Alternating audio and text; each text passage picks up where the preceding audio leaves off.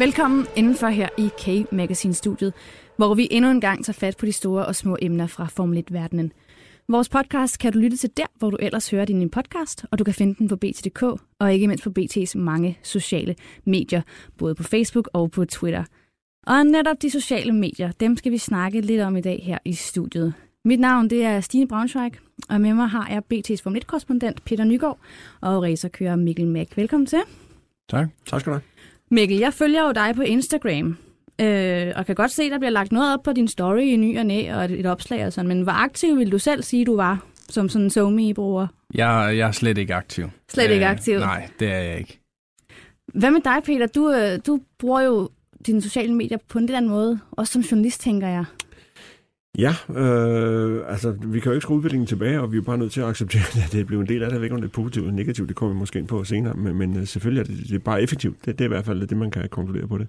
Altså jeg har jo, som I ved, jeg laver jo bøger og så videre, holder foredrag og så videre, og der er det bare et effektivt medie, eller effektivt medie at, at komme ud over stemmerne på, så, så det skal man bare tage, tage til sig. Lige om lidt, der dykker vi ned i dagens udsendelse. Rigtig hjertelig velkommen til alle jer derude. Racing, competing is in my blog. 257.000 og 452.000. Det er antallet af følgere, Kevin Magnussen har på henholdsvis Instagram og på Twitter. Og de sociale medier, de er altså her, der og alle vegne, også i Formel 1-verdenen. Holdene har deres egne profiler, kørerne har det også. Selv feltets mest ordfattige superstjerne, Kimi Räikkönen, har en Instagram-profil, hvor han har hele 1,3 millioner følgere. Men hvad betyder de sociale medier egentlig i Formel 1? Og hvad kan kørerne og holdene bruge dem til? Og gør en fyr som Kevin Magnussen nok på de sociale medier? Øhm, jeg følger jo rigtig meget med øh, i Formel 1 via for eksempel øh, Twitter, og her kan man jo følge holdenes egne profiler, som de bruger på meget forskellige måder. De deler nyheder, interagerer med hinanden, driller hinanden, promoverer deres kører og meget andet. Og så kan man øh, via for eksempel Instagram følge kørernes mere private sider. Mikkel, nu sagde du lige før, at du ikke selv er en særlig aktiv bruger, men er du en aktiv følger? Nej, det er jeg faktisk heller ikke. Øh, alt det der med de sociale medier, det, det er nok lidt gammeldags med. Øh, jeg bruger det ikke særlig meget. Øh, jeg ved ikke, om det er fordi med noget af min træning og så videre, det, det har jeg ikke lyst til at dele ud af. Øh, og andre ting, der vil jeg gerne bare være, være mig selv, og ikke... Øh, Ja, skulle dele øh, mit privatliv øh, for meget, selvom det, det skyder mig selv i foden øh, med, med sponsorer og så videre. Øh, så for det meste af det, jeg lægger op, det er omkring min løb, øh, og bruger den kun til, til min karriere. Hvad tænker du, Peter, umiddelbart? Nu, nu sidder jeg jo også her med to forskellige generationer, uden at, uden at fornærme nogen, men, øh, men vi har Mikkel fra, fra min generation, og så har vi dig, der jo er, er, er, er lidt ældre. Ja. Øhm, hvad, hvad, hvad tænker du om, om det, Mikkel siger her i forhold til, fordi han er jo ellers den mest oplagte ja. kernebruger ja. af sociale medier?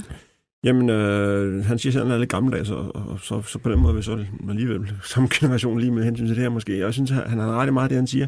Men, men også, som jeg var inde på før, vi må bare acceptere, at, at, at de her sociale medier, de er der.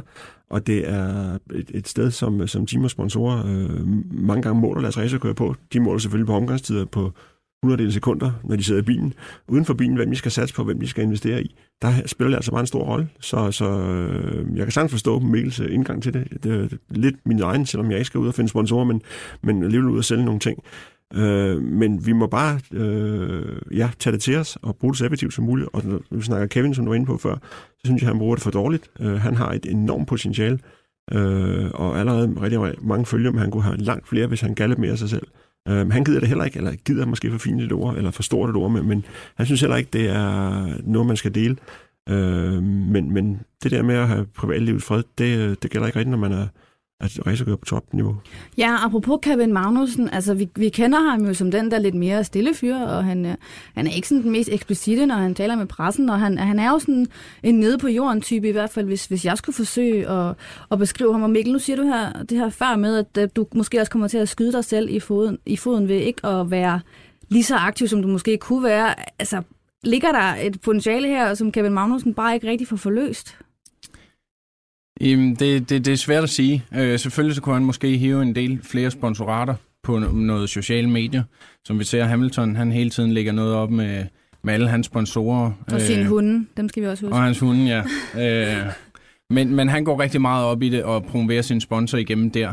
Øh, hvor jeg, jeg for eksempel tænker, det er bedre, at jeg præsterer bedre på banen og glemmer de her sociale medier i det her sekund. Og når så er jeg færdig, så kan jeg lægge noget op omkring det, jeg har lavet, der har måske blevet bedre, fordi jeg ikke har brugt dem op, i, op imod løbet. Men kan det også koste i en eller anden sådan, en mere sådan fanorienteret forstand, det her med, at han har jo rigtig mange fans, Kjell Magnussen, i, i hele verden, ligesom rigtig mange racerkører har fans over det hele. Altså, øh, er der også en eller anden, en eller anden fornemmelse af, at, at man, jeg ved ikke om ordet skylder er det rigtigt, men skylder han at give lidt mere af sig selv?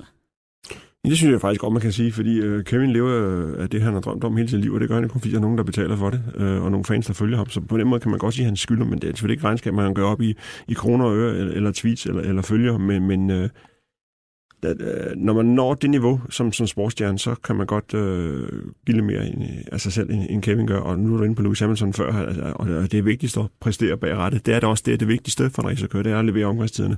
Men, men øh, Lewis kan jo begge dele. Han kører genialt som, som racerkører, det så vi som, som suveræn verdensmester sidste år. Og samtidig også den mest aktive på de sociale medier, så man kan altså godt lave en kombi. Jeg antager jo, at øh, på trods af ikke at være den store, store bruger selv, men, øh, men i hvert fald for dig, Peter, at I jo selvfølgelig følger med i, hvad, hvordan holdene de ligesom øh, tager sig ud, for eksempel på Twitter og på Instagram. Og der kommer jo rigtig mange forskellige typer af opslag, øh, både som jeg sagde før, nyheder, sjove videoer og sjove tweets, hvor de interagerer med hinanden. Altså, øh, er der blevet sådan en mere hvad skal vi sige, øh, at, at, at det her er også et spørgsmål om, at distancen mellem for eksempel et Formel 1-hold og, og den, den vilde professionalisme ud til fansene, som følger med, er den også ligesom blevet mindre i en eller anden forstand? Det synes jeg helt sikkert, den er. Øh, fansene får meget, meget, meget at vide gennem de sociale medier fra teamsene. Øh, og jeg føler også, og min holdning er, at det er teamets arbejde at prøve at hjælpe køren, sådan så han kan være i træningscenteret, og når han så smider sig på sofaen, fordi han er helt gennemkørt, så er det teamet, der har lavet optagelserne, og det er dem, der kan lægge det op. Øh, så kan man jo som, som, øh, som atlet så dele dem, når man har tid til det. Mm. Øh, men, men for mig personligt, så synes jeg, det er hårdt at gå igennem en hel dag, hvor man bare er 100%, og så skal man lige huske at have taget billeder, man skal have det ene og det andet, hvor at, jeg vil skyde på Hamilton, han tager ikke alle de billeder selv. Han, han har nogle folk i røven hele tiden, som, som klarer alt det her for ham, så det ser godt ud af til. Øh, og det kunne være en idé at investere i det for, for Kevin måske, eller for mig selv, øh, for den sags skyld. Peter, hvordan vil du vurdere, at, at, øh, at Formel 1-holdene, det ligesom... Øh, ja, hvad er det for en, en type interaktion, vi ser, for eksempel på Twitter og på Instagram fra dem? Jamen, som du var inde på, så er det helt klart øh, noget, der har, har som mål at og, skal man sige, øh, involvere øh, fans og, og brugere over hele verden og, og gøre afstanden fra det store professionelle Formel 1-teams til ham, der sidder foran fjernsynet mindre. Samtidig skal vi i hvert fald som journalister, som journalister ikke være blinde for, at, at det er jo kun øh, de nyheder, som teams har interesse i at få ud, der bliver sendt ud. Ikke? Altså, det, det er jo ikke, øh, når det går skidt, eller der er en, en chef øh, hjemme, der skal fyres eller noget, så, så kommer det jo kun den polerede øh, version ud af det.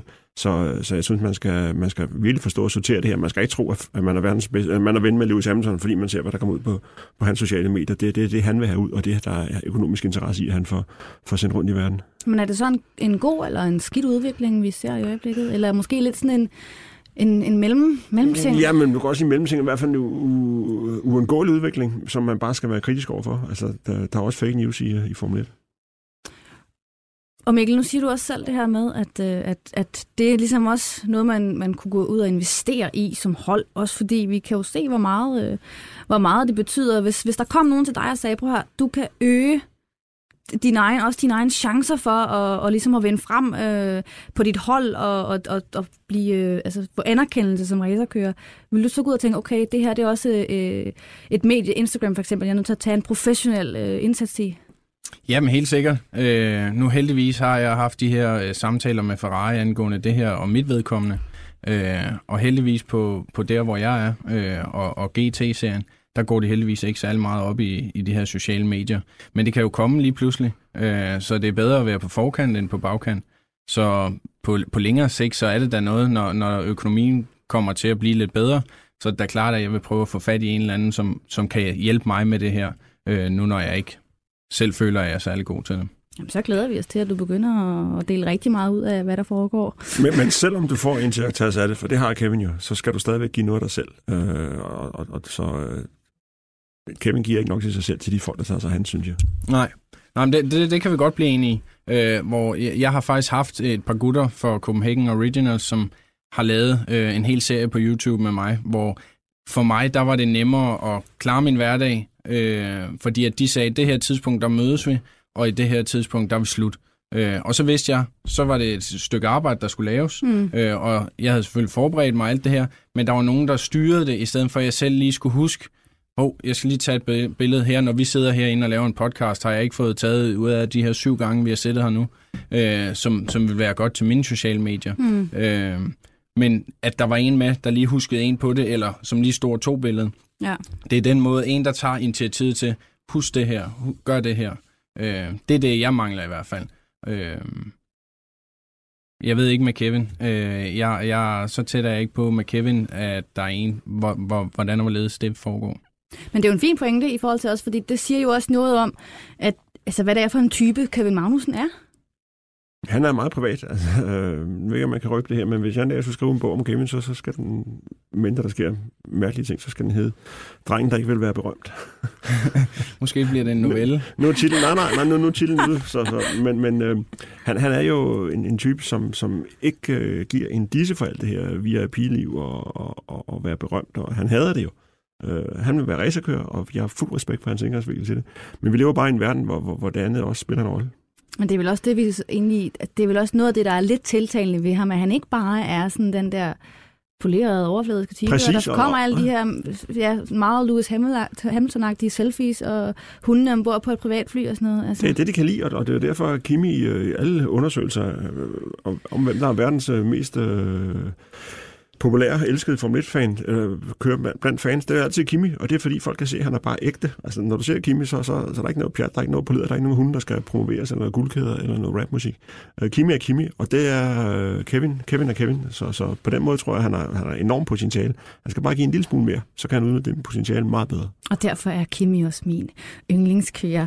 Inden vi lige hopper videre her i dagens udsendelse, så skal vi lige forbi et af vores faste elementer, nemlig det, vi kalder Peter fra paddocken. Og det er her, hvor øh, PT PT's Formel 1-korrespondent Peter Nygaard tager os og lytterne med ind i paddocken, hvor der altså sker ting og sager. Og Peter han er jo ikke i paddocken i øjeblikket, fordi der ikke bliver kørt Formel 1 i øjeblikket, men alligevel så får jeg ham til hver gang øh, at tage noget med, en gammel historie eller anekdote. Og Peter, hvad har du taget med til os i dag? Jamen det, nu snakker vi jo sociale medier, og du var selv inde på, at de er gode til at interagere, og også gode til at drille hinanden, og, og et af de sjove øh, tweets, vi så, øh, Sidste år, det var da Kevin havde fødselsdag. Han har altid fødselsdag i sammenhæng med Japans Grand Prix, så alle Formel 1-folk er samlet osv. Og der skrev uh, Renaults uh, preschef, Kevin Kørte for Renault for et par år siden, at uh, tillykke med fødselsdagen, Kevin. Vi håber, du får en god dag. Helt uden pære og pressearbejde. så det vidste jeg godt, han havde. Men, men en af uh, den sjoveste, synes jeg, uh, den mest sigende af de her tweets, jeg har set, den kom fra, uh, fra en lille manderteam, som var med i Formel 1 for et par år siden. Nu er det jo sådan, at, at uh, teamsene bliver placeret i bilgaragen efter, hvor gode de er. Altså, verdensmesterteam vælger først, og så den fattige ende, der er som regel altid, der var i hvert fald i de år altid mander, for det var det mindste af det. Det team, der sluttede sidst. Og så øh, var der en, en episode under en træning i, øh, i 15, hvor en af manderkørerne kom, øh, kom i vejen, eller Alonso følte i hvert fald, han kom i vejen for, for altså McLaren kører Alonso, som er en, en, en, øh, en stolt spansk kører, og han tweetede med det samme. Altså, det var en skandal, de havde spadet for ham, og øh, de hører slet ikke hjemme i Formel 1 manderteamet, og de skulle også ned og køre Formel 2 og så videre, og svinede dem til. Og så skrev øh, Manner øh, sådan en, en, en svar på øh, iskold, at øh, oh, det gjorde så imod den sød, den der kommentar fra Alonso, men øh, lad os, øh, vi lader den passere for nu, vi tager den næste år når vi alligevel er naboer i pitten. for så langt fra McLaren faktisk kommet. Men det er jo det, altså, der er lidt sjovt. Jeg, jeg, altså, det er jo også den der måde, holdene de, de, de stikker lidt til hinanden på Twitter. Det synes jeg er vildt sjovt, og når der bliver delt et eller andet klip, eller et højdepunkt fra, eller et, et mærkeligt crash, eller et eller andet, der er sket ude i, netop ude i paddocken. Altså det, det er jo det er også det, vi, vi det er synes det, der er, sjovt, spændende. Og, og, og det, som folk elsker at få lige, og, lige rundt Kevin igen, som vi snakker om før, som ikke var så, så øh, så aktiv eller så aggressiv på de sociale medier. Jeg tror, et af de øh, klip, der blev vist allermest på sociale medier sidste år, det var ikke, at han selv var, var stod bagved med det, som han, han i hvert fald i høj grad medvirkede til. Det var, at han slog uh, sin træner i, uh, i bollerne ude i uh, løbende. Ikke også? Det er nok det allermest uh, delte, et af de allermest delte klip sidste år. Og det viser bare, hvor effektivt det er jo. Og hvor, hvor lidt der egentlig skal til, før at, at, uh, det er noget, der breder sig som, som ringe i vandet.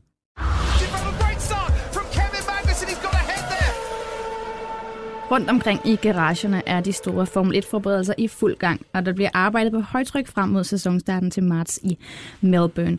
Og hvad er det så egentlig, de her mange uger frem mod den nye sæson byder på for Formel 1-holdene? Det forsøger vi at gøre jer lyttere lidt klogere på her i studiet i dag. Mikkel, som professionel racerkører og del af et professionelt team med store ambitioner selvfølgelig, hvor vigtig er den her tid frem mod sæsonstart for dig? Altså, hvad, hvad er det for nogle ord, der, du, hvis du skal sætte nogle ord på, hvad, hvad, hvad det er for en tid i øjeblikket? Jamen, det, det er nu det hele det bliver formet øh, og tilrettelagt for den sags skyld. Det er nu er hele fundamentet det bliver bygget op på, hvordan hele sæsonen kommer til at være. Det er alle forberedelserne, der bliver lavet, både for køren, øh, for teamet og strategier. Øh, så det er en super, super vigtig tid, hvis ikke den vigtigste tid. Peter, vi tager jo små skridt frem mod testen i februar, der, som vi selvfølgelig har at se frem til, inden det for alvor går løs til marts, og ikke mindst præsentationerne øh, af det her års øh, bil. Hvad, hvad er det sådan helt konkret, hvis nu vi går ned på sådan garage-niveau for eksempel? Hvad er det Formel 1-holdene, de arbejder allermest på, nu hvor der ikke køres race? Altså lige nu er de øh, sikre på, at de er ved at samle bilerne, og, og de skal have de sidste øh, sponsormærker øh, lakeret på, og øh, man skal have fyret bilen op, altså tændt øh, bilen med, med motor og se alle systemer væk. Jeg tror, de er efterhånden ved at være i, i den fase. Så, så alt det her, altså designarbejdet ligger langt tilbage. Jeg tror faktisk, at de store team er allerede ved at slå de største streger til, til, til 20-modellen nu på mm. nuværende tidspunkt. Ikke? Men bilen er jo altså, designet for længst og, og fabrikeret. Delen er, er, er samlet. Nu bygger de det sammen og laver de sidste forberedelser øh, til, øh, til sæsonstarten. Og så er der selvfølgelig en masse øh, ting, der skal organiseres omkring rejser, øh, logistik omkring 21 løb, øh, som også er stort set på plads på nuværende tidspunkt. Og så skal man lige have, have selve teamet på plads. Altså der er nogle mekanikere, der skal måske flyttes rundt i forhold til pitstop og så videre, og man træner pitstop og så videre. Så det er, øh, som, som Mikkel er inde på, det er øh, de sidste hektiske uger, før det for alvor går løs.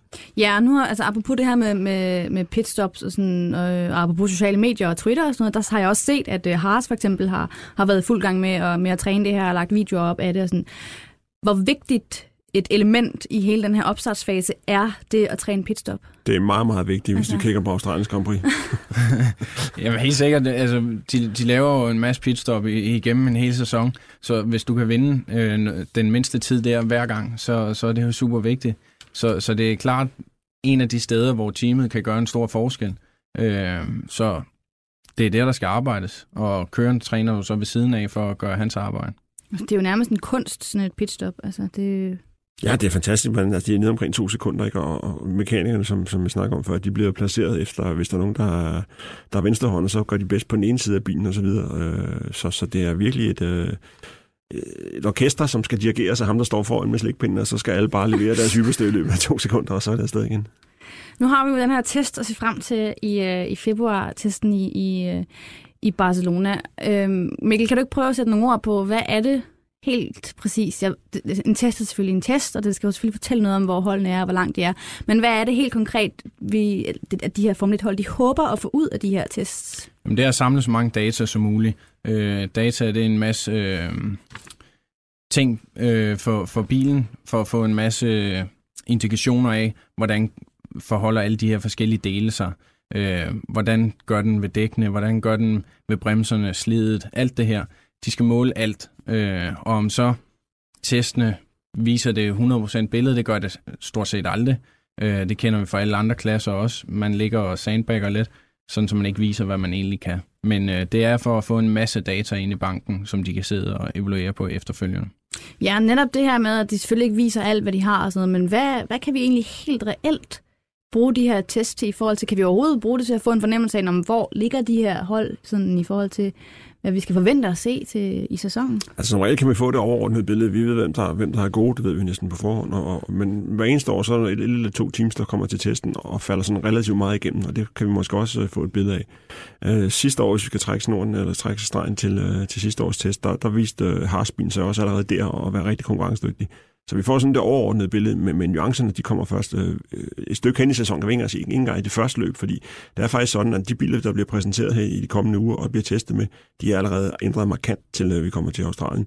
Og så kommer den første rigtige update, øh, hvor bilen måske når sin skal man sige, endelige form, kommer typisk i, i Spaniens Grand Prix som det første europæiske løb. Jamen er det ikke også lidt som om, at det første Grand Prix i Australien, det altid er sådan lidt kaotisk på sådan en underlig måde? Jo, det kan man godt sige på en eller anden måde. Øh, men jeg synes faktisk også altid, det er super spændende. Øh, jeg ved ikke, om det er fordi det er det første, og man har gået hele vinteren og ventet mm. på det. Øh, men jeg synes også, der plejer at være en del action, så jeg ser meget frem til det.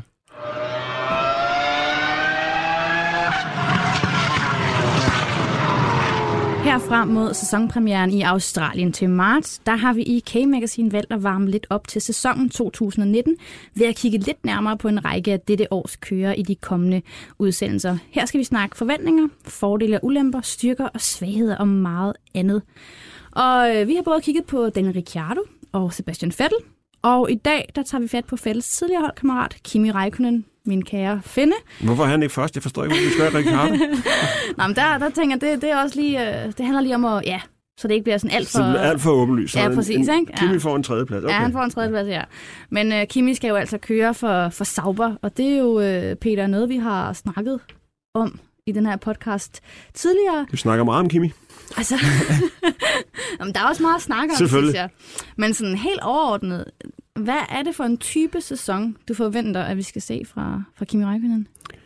Ja, men det er vel, øh, med al respekt for dig, Stine, så er det vel, øh, jeg vil ikke sige ophørsudsalg, men, men det er vel, øh, han kører mod sidste salgsdato, ikke? Øh, og han har godt nok en, kon- en kontrakt på to år, men jeg tror, at den sæson, bliver meget afhængig af, hvor, hvor konkurrencedygtig Sauberbilen er, fordi hvis den er god, lige så god, som den var sidste år, øh, og det kan sgu ikke undre mig, jeg tror, det er, det er time i fremgang, så, så vil Kimi blive øh, jeg vil sige, øh, tændt og måske også en lille smule hævngærig over for, og kunne vise over for Ferrari, fordi han, han kommer ikke ud af Ferrari på, på, den, på den allermest pæne måde, synes jeg. Så, så han vil gerne vise øh, en hel masse. Med, omvendt, hvis bilen ikke rigtig fungerer fra starten af, øh, Giovinazzi, hans nogle holdkammerat, begynder at presse ham osv., så, videre, så kan jeg godt forestille mig, at han, han, øh, han tager sutten øh, sur og indesluttet. Det er ikke et ord, man tit bruger om Kimi. øh, men det kunne jeg godt forestille mig, at han giver den retning, hvis- hvis, øh, hvis det ikke går, øh, som man ønsker. Og så kunne jeg godt, altså nu er vi langt frem i, øh, i teorierne, tænke mig, at han måske smed håndklæde i, i, øh, i ringen, fordi øh, han er haft sådan en lang Formel 1-karriere, hvor han har vundet at være verdensmester, og så sent som sidste år vandt han i, øh, i USA og, og, og pole position i, øh, var det i Monza, ikke? Så, så, så han ved, at han kan det stadigvæk, men han skal stadigvæk have materiale, og jeg er ikke stensikker på, at Sauber kan levere det. Altså, Han er jo ikke en kører, der, der ligger og slås om, med om noget som helst, altså i, i, i princippet. Han vandt et Grand Prix, som Peter siger, øh, i, i 2018, efter en lang periode uden noget som helst. Øhm, hvad skal Sauber bruge Kimi Räikkönen til? Jamen, de skal jo bruge hans erfaring øh, på at evaluere bilen og prøve at gøre den bedre. Øh, selvfølgelig så tror jeg også, at Kimi, han, jeg krydser fingre for, øh, at, at han øh, bliver løsnet lidt op, ligesom da, da vi så ham komme tilbage til Lotus, øh, og faktisk fik rigtig meget ud af den bil.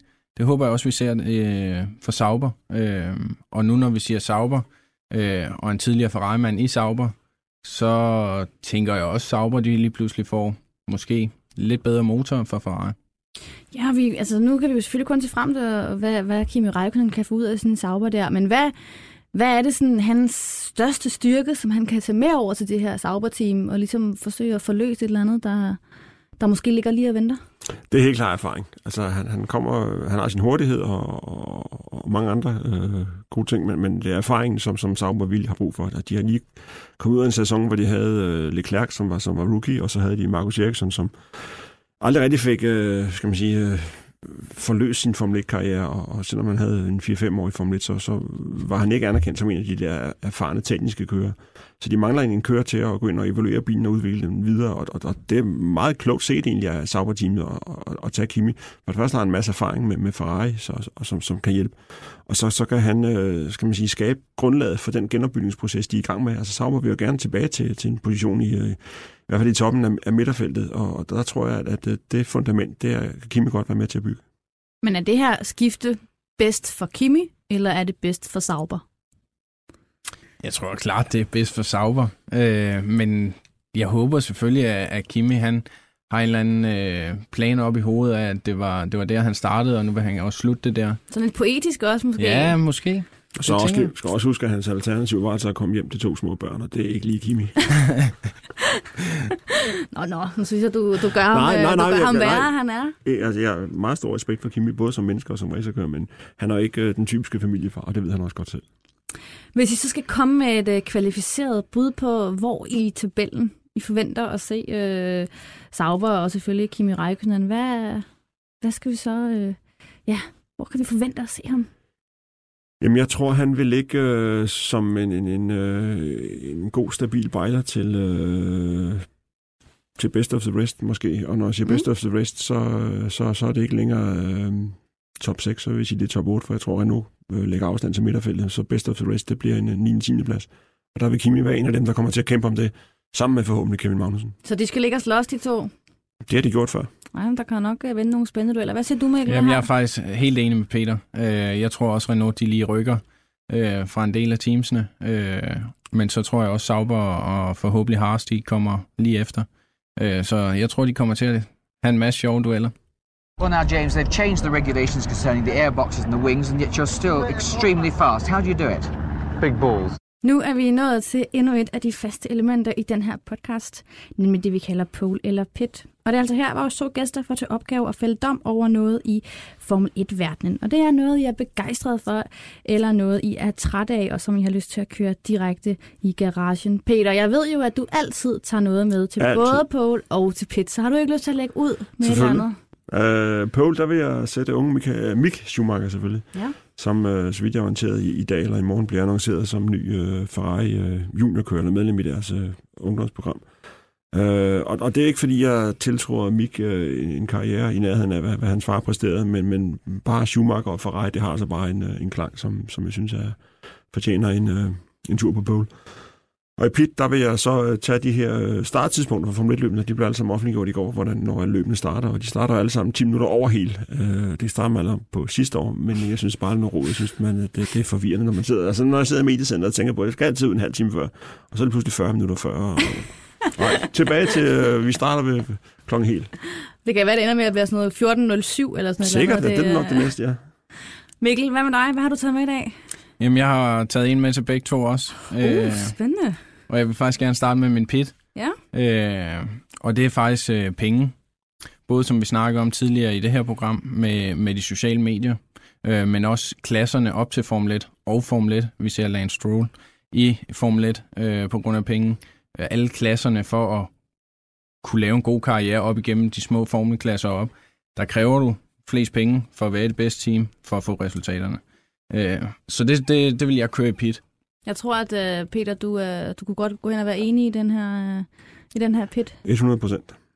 Kan vi så ikke få din pole og slutte på en positiv note? Yes, og det er faktisk sociale medier, det store samtaleemne. Det er Formel 1's uh, Instagram.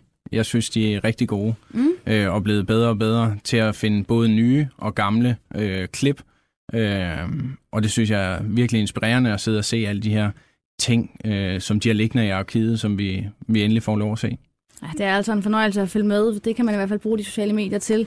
Masser af gamle, sjove, sjove højdepunkter og, øh, og alt det her, som vi ikke altid lige lægger mærke til, der sker, men som vi alligevel får del i på en eller anden måde. Og dermed, drenge, så er vi altså også ved vejs ende i øh, denne udgave af K-Magazine. Husk, at du kan finde podcasten på bt.dk og på Radio 24 nye podcast-app. Det er også her, du kan abonnere på den, og også her, du finder vores to andre spændende podcasts, Transfervinduet og Bettingklubben. Og sidst, men ikke mindst, har du et emne fra Formel 1-verdenen, som du godt kunne tænke dig, at vi tog op her i studiet, så send det til os via vores to Facebook-sider, BT Sport og BT Kevin Magnussen. Peter Nygaard, Mikkel Mack, tak fordi I var med. Selv tak.